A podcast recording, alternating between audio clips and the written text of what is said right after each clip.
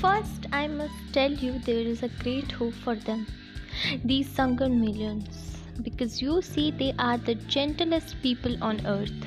Not that they are timid. When they want to fight, they fight like demons. The best soldiers the English have are recruited for the peasantry of India. Death is a thing of no importance to them. Their attitude is 20 times I have died before, and I shall die many times after this. What of that? They never turn back. They are not given too much emotion but they make very good fighters. Their instincts, however, is to plug.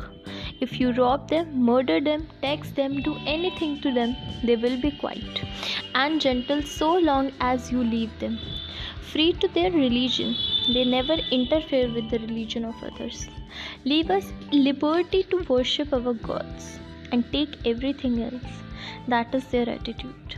When the English touch them there, trouble starts. That was the real cause of 1857 mutiny. They would never bear religious repressions. The great Mohammedans government were simply blown up because they touched the Indian religion. Stay tuned for more episodes.